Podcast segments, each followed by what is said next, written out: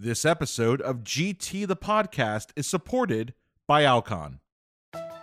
This is Ike Ahmed, And I'm Arsham Sheybani. and we want to welcome you to GT the Podcast We're bringing this to you together with BMC and Glaucoma Today, to offer audible insights into current topics in glaucoma care. presented by the authors of our latest, most read GT articles. Check it out.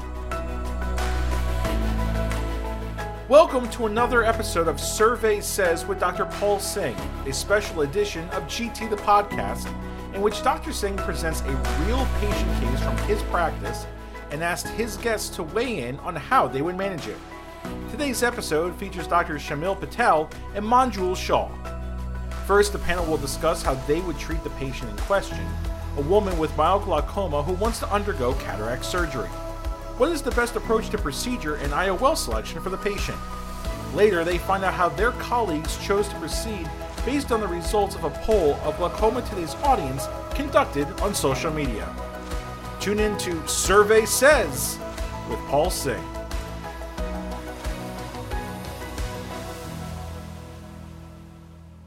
Hey, everybody, welcome to another episode of Survey Says. I'm Paul Singh, uh, glaucoma and anterior segment surgeon out here in southeastern Wisconsin, and truly honored to be with two great friends, surgeons, uh, educators, uh, just the coolest people in the world. I can't wait to talk to uh, Patel and Manjul Shah, who I'm going to have them introduce themselves in a second. Uh, but I want to just uh, kind of explain what this whole podcast is all about.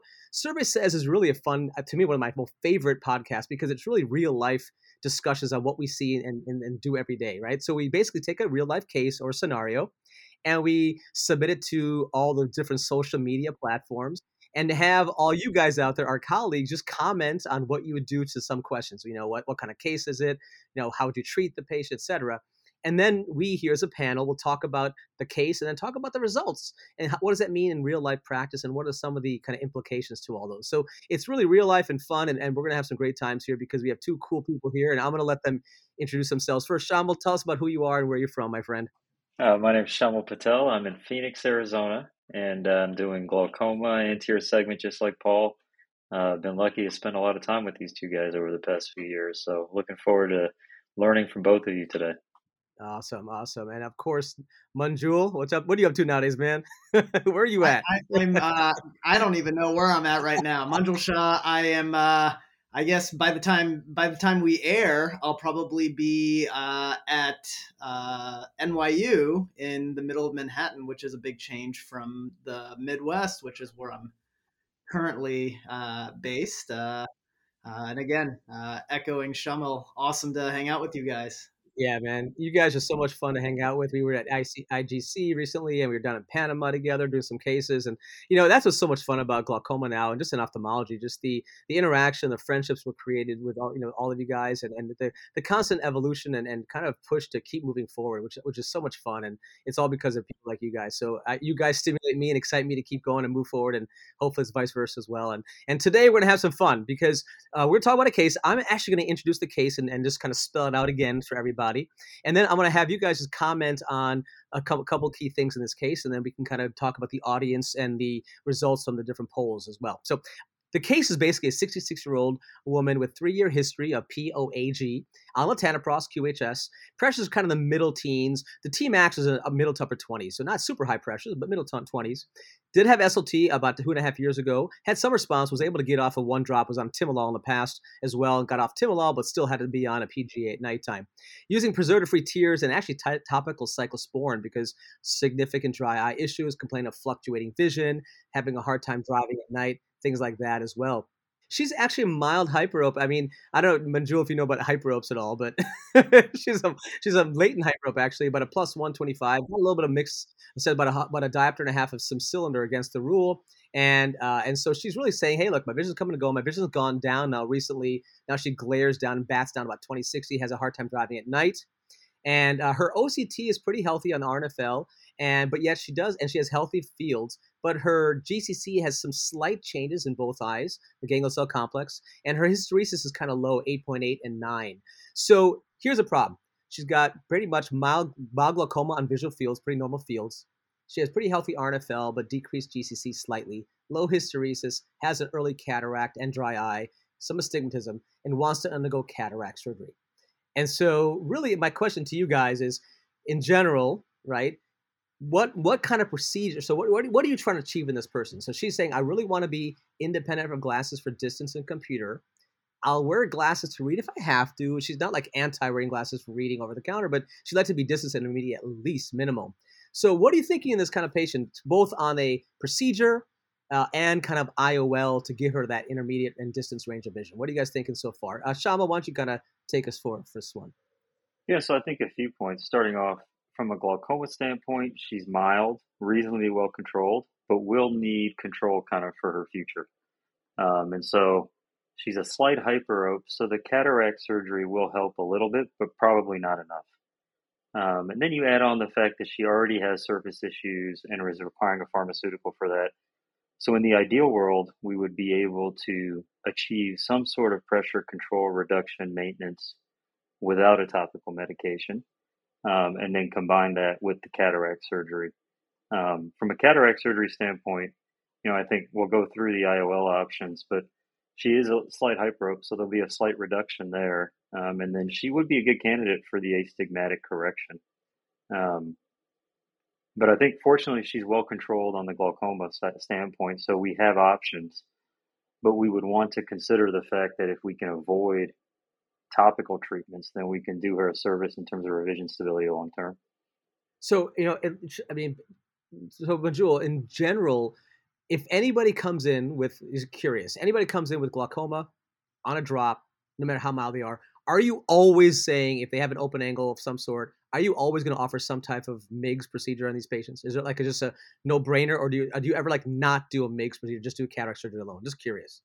You know, barring kind of weird contraindications, angle anomalies, and whatnot, I think the evidence is pretty good in favor of the safety of MIGS procedures. Um, and we're, we're starting to see more and more longer term data in terms of efficacy. Um, and so, yeah, I'm, I'm pretty, I mean, I hate to say universal, but almost all the time I'm advocating in favor of a MIGS procedure. If not, uh, for again the the med reduction and longevity of pressure reduction compared to controls, we also see a reduced, a significantly reduced risk in in the perioperative and immediate postoperative IOP uh, spike issue, which we know in, in, in glaucoma patients is a real concern. Uh, and if it's high enough and their nerve is fragile enough, that could be, you know, visually uh, catastrophic in rare situations. So, um, if anything, we're providing safety over the first 24 hours. And again, I think more and more data showing long term uh, efficacy with really no uh, safety consideration. So, yeah. So she's she's on a PGA at nighttime only, right? She's got some dry eye issues. In general, but either one of you, Shamal, you take this one first? Do you feel like there's a huge benefit just getting people off of one medication? Because I hear all the time, well, eh, just one med. Is there a really big deal? How much of an impact, in your personal experience, do you feel like getting someone off of one medication like a PGA is on quality of life and also stability of their glaucoma? Well, I think I think for this particular medication, it's a big deal. Um, some of the medications that may not have as many topical side effects, let's say just like timolol, um, may not have as much of an impact when you remove that from the surface treatment. But we know there's a systemic impact to that. Um, but I think anytime you can remove medication burden from a patient, you're you're going to improve the long term quality of the treatment of their disease because you take adherence out of the equation. Um, and so and from a clinical standpoint, I mean, you see patients that have a significant improvement, especially in Phoenix. Dry eyes is such a big problem that taking patients off the topical uh, pharmaceuticals has a huge benefit to their vision stability. Um, so I agree with Manjul. If I look for reasons not to do MIGS on patients that have amenable angles, and oftentimes the only people that stop me are the insurance companies. Um, but you, you don't get resistance from anywhere else except for the insurance companies typically. Um, but I think taking patients off medications is is an excellent idea, and from a pathophysiological standpoint, we're doing a better job treating the disease when we reinvigorate that outflow pathway.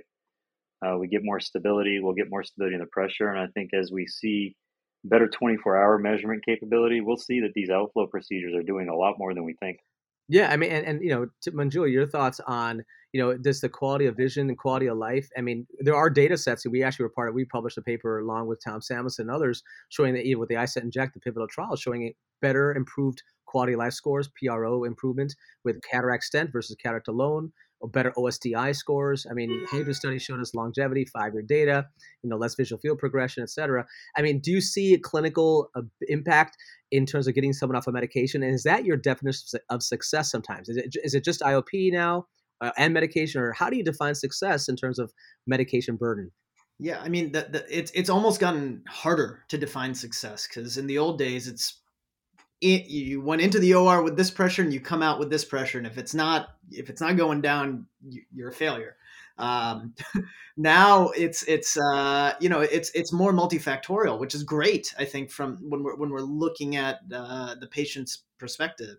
Um, there's no doubt about the fact that patients are happier. Um, even stopping one one drop one time a day is a daily reminder that you have this this very scary disease that could take your vision when when when you need it the most uh, in in five years, ten years, twenty years. Uh, so that's that's a daily reminder, and that's assuming that's assuming your patient is actually taking their drops, right? And and we know that even with a single single drop a day, adherence rates are pretty scarily low, right? 60, 70% in some studies, even lower. Um, and so, yeah, not only are we achieving a, a, a qualitatively better uh, method of, of uh, controlling the glaucoma, but you know just that daily reminder um, that you have this condition and just getting rid of that is, is huge it's a huge burden that you can uh, lift off of a patient's shoulders yeah i think it's important to recognize for all those out there you know we talk about success you know it's not just iop uh, uh, in general like for instance i have had patients where the pressure was 13 or 14 on a pga and they're 16 off a pga after a migs procedure but guess what? They're off that drop. so if they're two points higher, but they're off the medication, I'm not worried about fluctuation as much, the surface, or toxicity, not worried about the you know potential for compliance issues. To me, that's still a benefit, and so I think that's kind of how we have to really weigh that. You know, I would argue that that 13 or 14 on meds, yeah, there. If if we had the ability, if we had telemetry, and we could see that 13 or 14 is is is probably 13 plus or minus four or five versus 16 plus or minus one you know and that's that's going to be a, we don't have the data yet but that's going to prove itself i'm sure uh, to to have a huge disease modifying effect so, so with that said, so we've kind of established that we think MIGS is, a, is a, a good option for this patient and for most patients who are have glaucoma and have an amenable angle. Uh, for this kind of patient, so she's mild, she's on one PGA. Uh, what are your thoughts on the type of MIGS? You don't have to give the exact names of products, but just overall, would you do a stenting kind of procedure? Would you do a viscodilating procedure uh, with the cataract? Would you do a, let's say, goniotomy? Would you combine them? Love to hear your thoughts on how you think about that whole decision tree. If you want, maybe when Manjul, go ahead and take this one first. In this person, er, you know, early mid 60s, latent hyperope, you know our, our, classic teaching is angle closure is you know mu- they, they have much more hyperopia or they're going to present earlier or whatever uh, absolutely i think we all have this exact patient profile in our practices and when you do good quality darkroom uh, gonioscopy you actually find that they, this this is angle closure. So i think that's like a key uh, point to to sort of uh, you know sort of differentiate.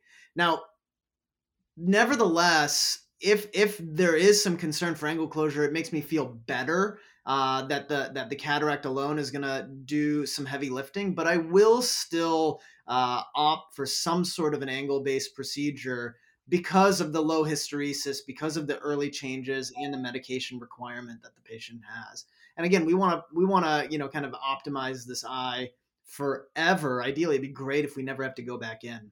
So this patient did have open angles even many years ago, um, and now is open angle. She had SLT done, so she's more of a latent hyperope, but her axial length is you know like 23, and she has Ks that are normal, so she's not really a, a you know significant risk factor for angle closure. But she did have she does have hyperopia in general. So, um, but yeah, with that said, go ahead.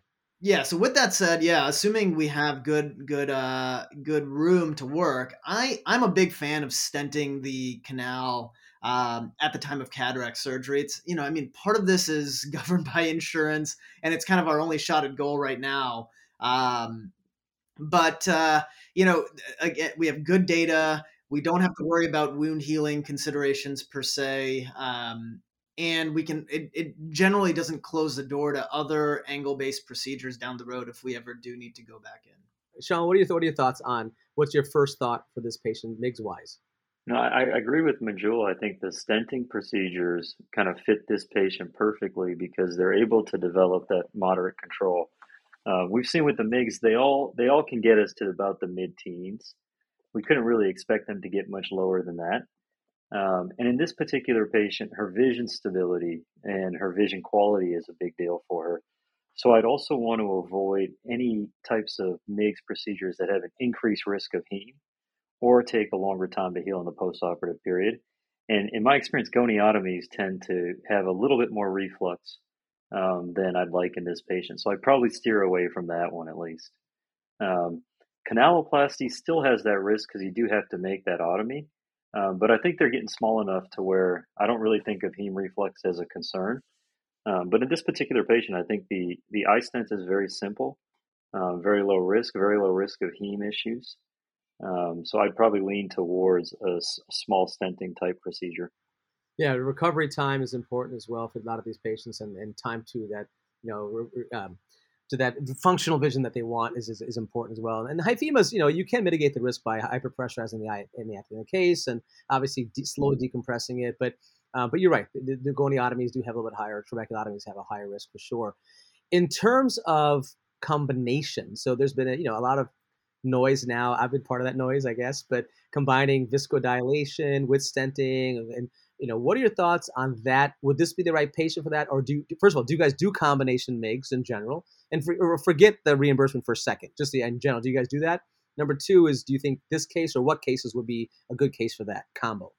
So, so yeah, I mean, I, I think I think we're gonna increasingly get more and more evidence in support of combo MIGs, and I think what we've all there, there's there's been a little bit stu- uh, published on on sort of inflow outflow ECP plus stenting and things of that nature, but I think you're probably referring to combo canal based uh, MIGs typically, sort of like a canal dilation plus stenting or something like that.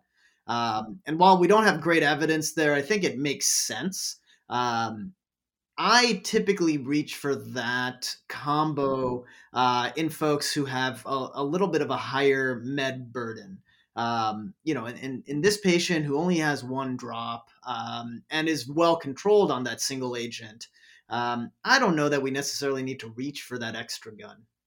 But it's nice to know that we could do it down the road. And again, with microstenting uh, uh, procedures, we, we can always go back in later and, and enhance the canal function. What are your thoughts, Sean? Great points. What are your thoughts on that?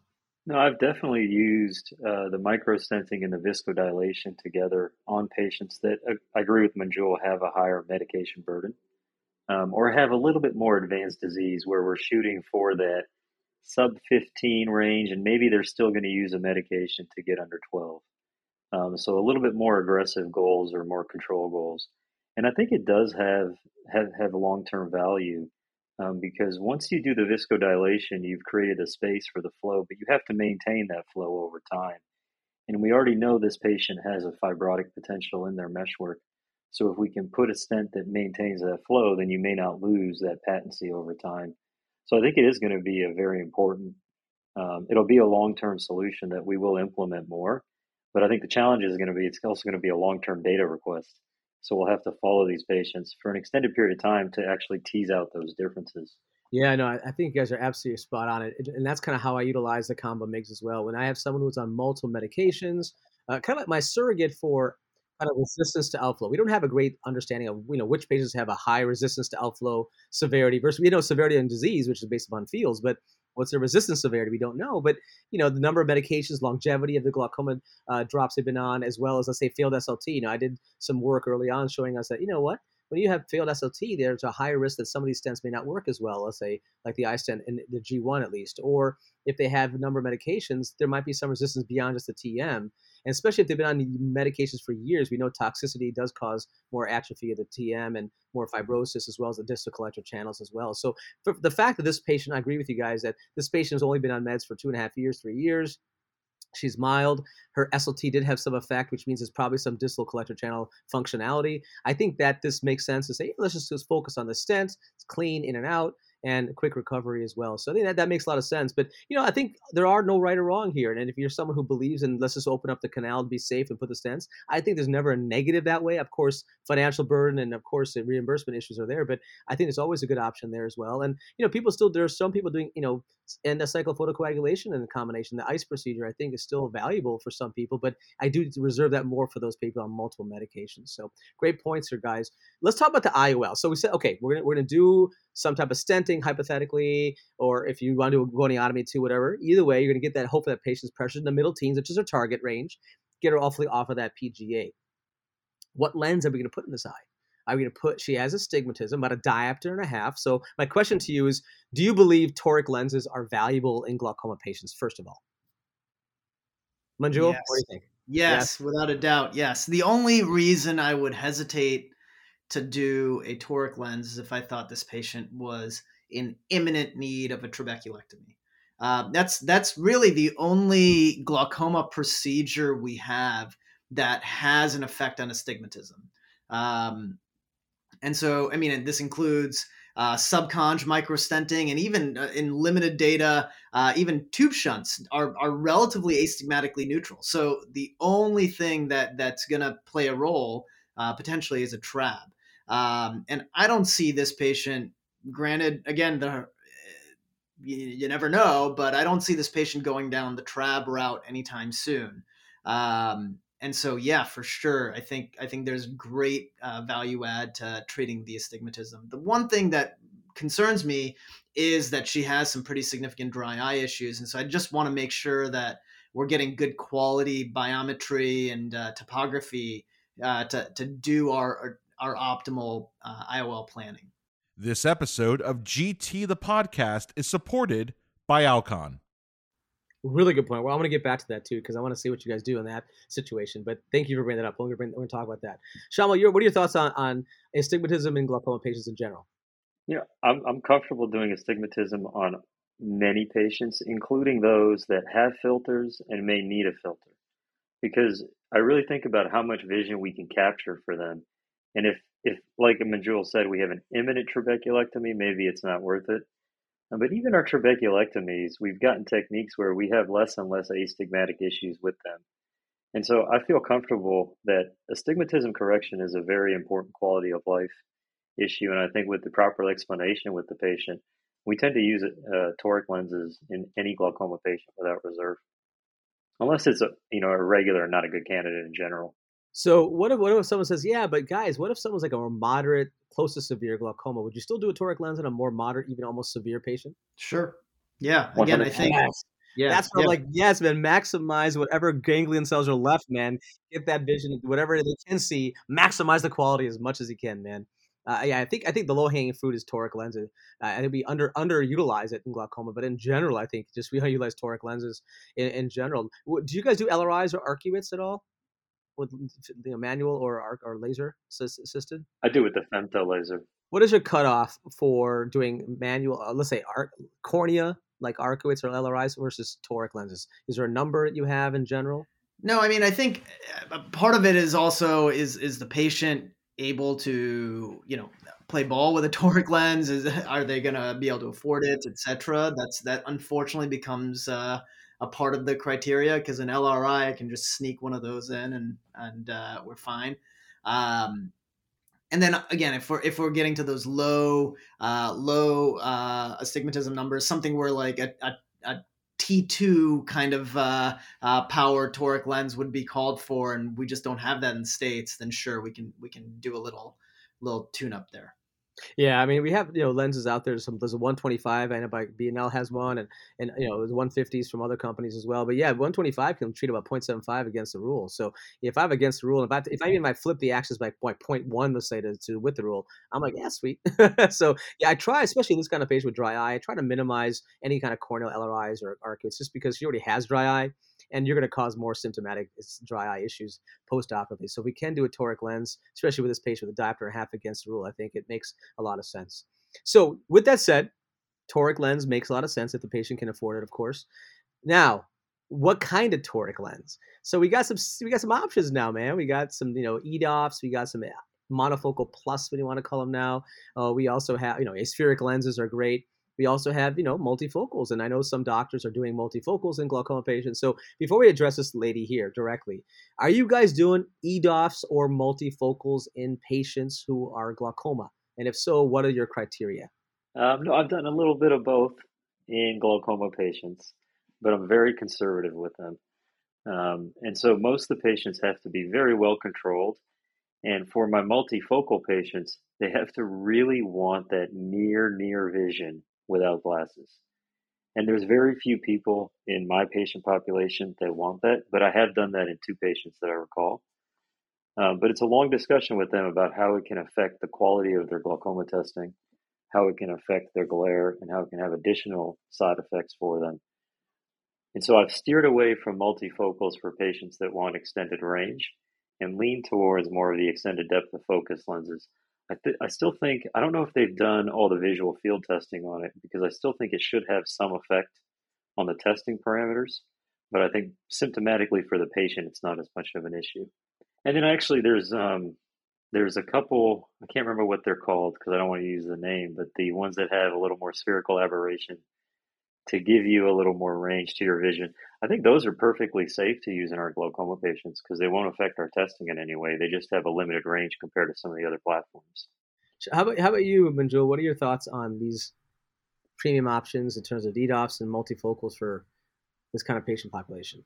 Yeah, I mean, uh, Shamal, I agree with you completely. Um, I want as much proof that their central uh, central 10 degrees is is healthy today and the likelihood of it getting worse tomorrow is is low. Now we all lose a little bit of contrast sensitivity as we get older right? So that that there, there's it's just gonna happen.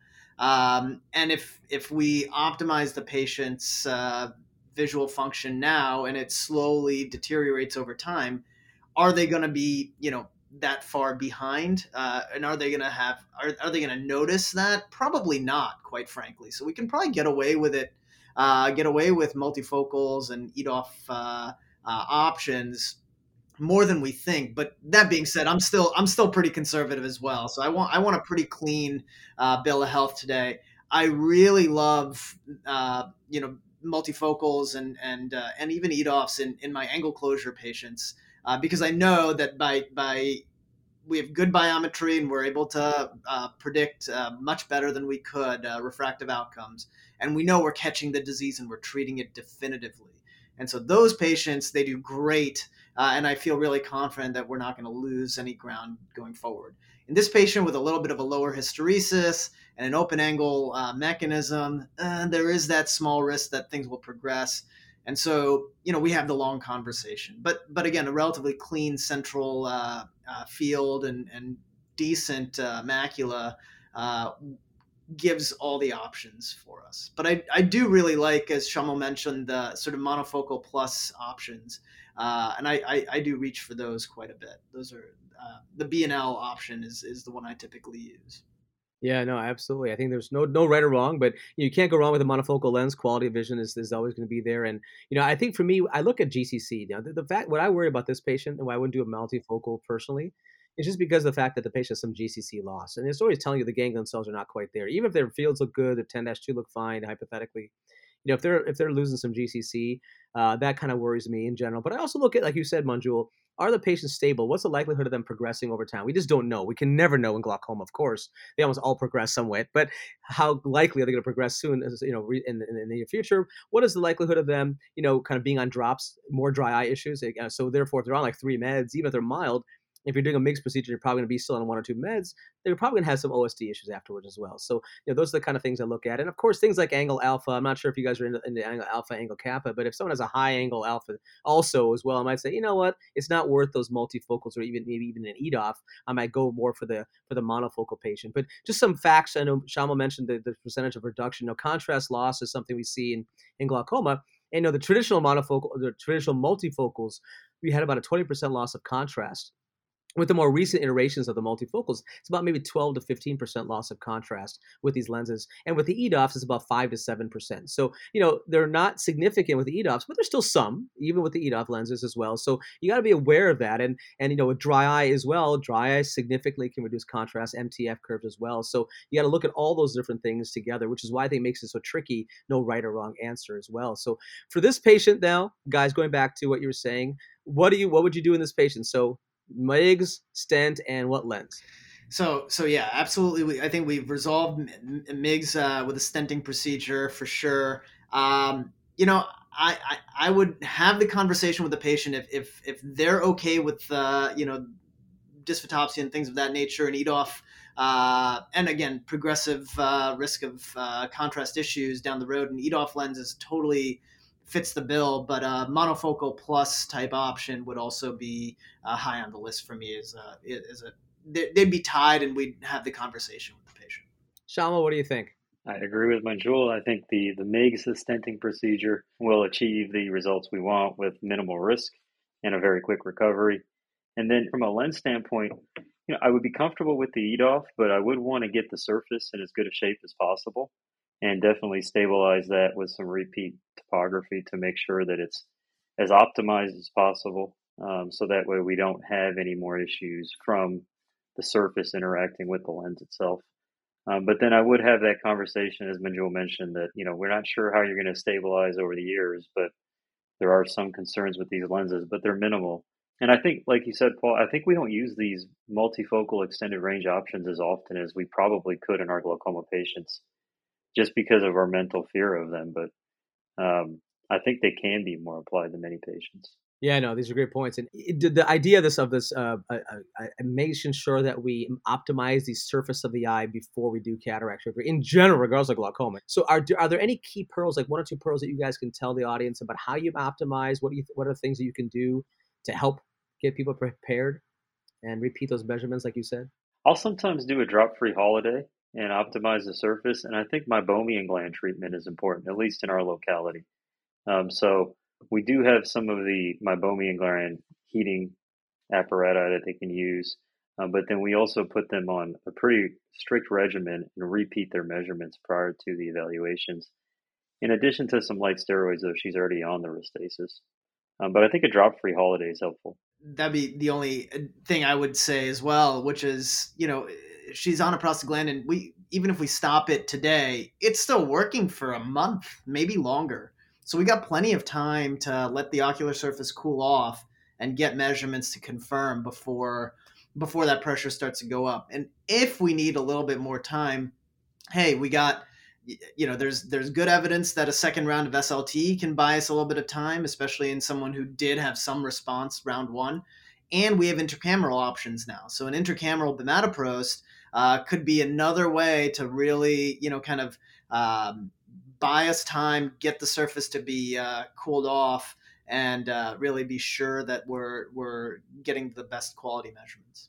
Yeah, I've done actually I've done intracameral bimatoprost before, even subconjunctival surgery to get their eye calmed down, get them off some of the drops, especially if they're more moderate to advanced. I don't want to take a chance. I don't want to stop their meds. I'll do that. Put, put them on Diamox even if I have to for a couple weeks. But but I think you're right. Stop the medication, especially for a mild patient like this, makes a lot of sense. Treat the MGD. The key for me is look for dry eye. And it's not even necessarily you have to do all these diagnostic tests. A lot of colleagues will say, "Hey, Paul, I don't have all the different diagnostic tools to do it. Just listen to the patient. If the patient says my vision comes and goes when I blink my eye, when I'm reading a book and it gets blurry after five minutes, that's that's ocular surface disease. That's tear film instability. So just asking the patients the questions and looking for it, I think you'd be amazed of how much you can address and how much how many people you can pick up, like the Trattler study showed us as well. So just make sure that you don't ignore it and look for it, especially in your glaucoma patient, because I get I can guarantee you about 85% of your patients to 90% of your glaucoma patients have a surface of the eye issue. it's just, even if you're in Arizona or you're in New York or Wisconsin, man, it's going to happen.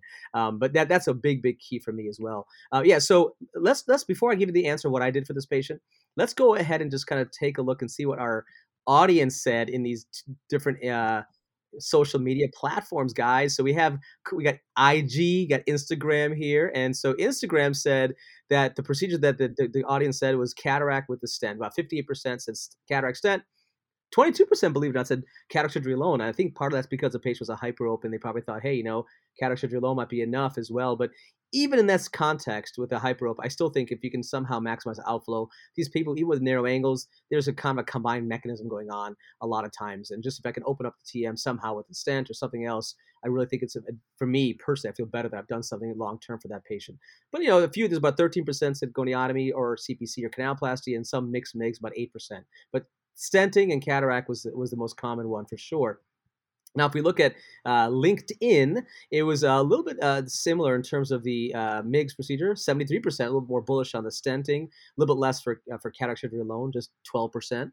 Uh, so, and then about 10% for the canalplasty uh, CPC goniotomy group. So, looks like we're seeing a lot of these colleagues out there agreeing with you guys, man. I'm telling you, it's awesome. And then if you look at, I think Twitter, it's pretty much the same thing. Although I think here it was, um, yeah, there's about 25% said cataract surgery alone uh, as well. So there's definitely a, a, number of people who think just cataract surgery alone for a hyperope will be enough as well. So what are you guys' thoughts on that? I mean, I know you mentioned earlier if they're not angle, like they're angle closure, they're obviously narrow anatomically. Just by opening up the angle, you're going to get a reduction. But um, you know, if someone, let's say, has an open angle or hyperopic, and they say they're, you think they're going to have some effect from the cataract surgery, like four or five millimeters of mercury, do you think longevity wise there's a better chance we have with the stent for longevity even if they both have the same efficacy initially? Absolutely and we're seeing we're seeing that data. We see the curve starting to spread uh, in the five year horizon data. Um, and so while while iop does come down uh, with with cataract alone the medication you know discontinuation is not not as good and the the curves start to split over time Actually, yeah, totally agree, man. I think, and you see a lot of data on cataract surgery alone within the first year, yeah, then it starts to kind of rise a little bit faster than when these other procedures. Absolutely. So let's talk about the lenses now. So you guys are pretty much on the ball with what everyone else is thinking about stenting here. Um, so there was interesting, a lot of a lot of bullish people out there on EDOFs, man. There's some uh, about sixty in in IG world. The IG world, man, 63% of y'all out there said uh, an EDOF or multifocal. Now we didn't break it down in, in the in the in the uh, polling because there's too many options otherwise. But uh, definitely some some bullish people there. 63% said they would do that. Um, LinkedIn, it was about only 29%. So it's interesting to see kind of the different groups there. The IG people are definitely more aggressive, man. Uh, and then LinkedIn were about 30% said EDOF. Uh, multifocal, about 43% multifocal, and and actually we didn't talk about LAL, light adjustable lens. I just actually we just um, we just got the LAL recently. We're doing our first case next week. Um, so that's another thing to think about. Have you guys done any adjustable lenses at all? Do you guys have any access to that yet? Yeah, I've done. Um, we've done a few of them in Phoenix. I, I don't think it. Besides, if you're not sure about the refractive outcome, I think it may add value in this particular patient. Um, but I because it's on a monofocal platform with toricity, I don't think it adds anything besides what's already available um, unless the patient was really worried about their long-term refractive outcome and had prior refractive surgery, which I didn't see in the history. Yeah, I mean, we also didn't talk about mo- uh, monovision, doing like a little bit of monovision, like with LAL, or even just those you know enhanced uh, monofocal plus lenses, doing like a little mini mono. Do you guys do a lot of mini mono for your patients too, once in a while? Yeah, and that's that's a great way to leverage uh, the the the um, pre uh, the uh, monofocal plus uh, platform there, and, and then you can really double down on the range. Yeah, I mean, and mini mono can be like 0.5, 0.75 even is enough where you can really get that intermediate to kick in for a lot of these patients. So that's definitely an option. And uh, again, LAL can do that, but even the other lenses too as well. You can um, you know utilize a little bit of mini mono. Just tell them ahead of time. Just don't close one eye. and even if they have even if they close it, they still can see the 20, 30, 20, you know, 20, 25 with that 0.75, point, you know, 0.5 um, mini mono. So I've, I've, definitely done that a lot as well. Uh, and and on Twitter, uh, we also see here uh, about about a split between monofocal and EDOF. So about 41% said monofocal, or, and 40, 41 percent said EDOF. So uh, again, kind of a split there. So the IG group seems like the most aggressive into the multifocal uh, EDOF uh, world. So what what I did for this patient was an EDOF lens, actually, believe it or not. But I did have a long discussion. Uh, I did tell the patient, look, there is some loss of contrast. You do have some little GCC loss here. Uh, so, you know, I, I, want you to understand that this is definitely not ideal, but she really wanted that intermediate range. And I said, you could do mini mono, we could do all that. We didn't have LAL at the time, but we said you could do some mini mono. Uh, I think you're, you can never have any problem with good quality vision. We can always give you glasses if we have to. you know, you still have good quality vision. But she wanted that, and she did really well with it. And we did do a stent cataract as well for this patient. So you know, she's she's, she's doing great. She's off the PGA. Uh, she's still taking her cyclosporin topically because I and I think it's important to tell patients, look, just because you you know you're off the glaucoma drop doesn't mean your, your dry eyes cured. You know, we, we blame glaucoma drops so often for dry eye, but remember the population of patients that we are you know are working with inherently have other risk factors for dry eye, age, you know, postmenopausal, other systemic medications, etc. So it's important to keep telling them you're going to keep on this regimen and most likely need to be on some type of dry eye therapy long term. But uh, it, she's definitely doing better, and her fluctuating vision complaints have gone down as well. Uh, but yeah, this is real life cases, man. I love this kind of stuff. I mean, any any thoughts, any kind of parting thoughts for you guys about what we talked about today? Anything you want to tell everybody out there to, to make sure they pay attention to? I think um, just as a platform, MIGS adds a lot more value. And I think, as Manjul mentioned, as the Horizon study, we get further out. I think we'll see those deviations and more important things like the visual field index and things like that, as well as probably quality of life. Um, so I think it's important to include MIGS as an option. And I want to see what the demographics are of the voters on the different platforms because IG did have high EDOF and multifocal and also had a higher rate of folks who would just do the cataract alone. And the LinkedIn had a higher group of MIGs, but then a lower group of EDOF. So most likely LinkedIn is older guys like me. I don't know. The IG man, they're into it. They're like, we can do it. We can make it happen. No, it's it's actually it's the, the beautiful thing about this is no right or wrong. It's about your comfort level. It's about educating the patients, giving them an understanding of what to what their expectations are. Look, I, I think I, I use a Crystalens on these patients. I know a lot of people aren't using Crystalenses much anymore, but hey, man, it's still a great option. It's a monofocal lens, gives them some distance intermediate, and, and I still I still use that accommodating lens as well. So I think there's a lot of options, and there's no right or wrong. And that's the beautiful thing about what we're doing today and, and what we're seeing. It's just my my perspective is, you know, we have a chance in glaucoma to make a difference for the quality of life. And we mm. have data now that supports that we are improving quality of life by reducing the drop burden and, and we're actually helping prevent further progression because we're dealing with less compliance issues. And if you could add a little bit of some IOL, toric uh, astigmatism correction as well, something else, you really can help these patients who are suffering. We used to give up on these patients many years ago when I came out of fellowship. It's a different world now. I mean, Manjul, you guys are young, but I mean, now with glaucoma, it's like we do everything we can to maximize at, at any given stage their quality of life now, right? I mean, we have that's what IG is all about, right? Absolutely. I mean, that's that's the name of the game, right? Listen to your patients and and and and I think it's it's all of our responsibilities to at least know what's out there and have that conversation with them. Um, and, and and just do everything we can to optimize. It's not just about IOP. It's it's it's a holistic approach to to each individual patient just want to say thank you to you guys for just spending the time with me. Uh, just geeking out about glaucoma and cataract, refractive kind of stuff. It's just a lot of fun. And I want to thank the audience for, for t- kind of tuning in and listening to us babble. it's really appreciate that. But uh, keep up the good work, everybody. Keep pushing forward, having a great time, and enjoying your patients, enjoying doing the right thing. And until next time, thank you guys again. Thank you for tuning into this episode of GT the Podcast. If you have any feedback or topic suggestions, find us on Instagram, LinkedIn, Facebook, or Twitter. And stay tuned for more hot topics in glaucoma care on GT the Podcast.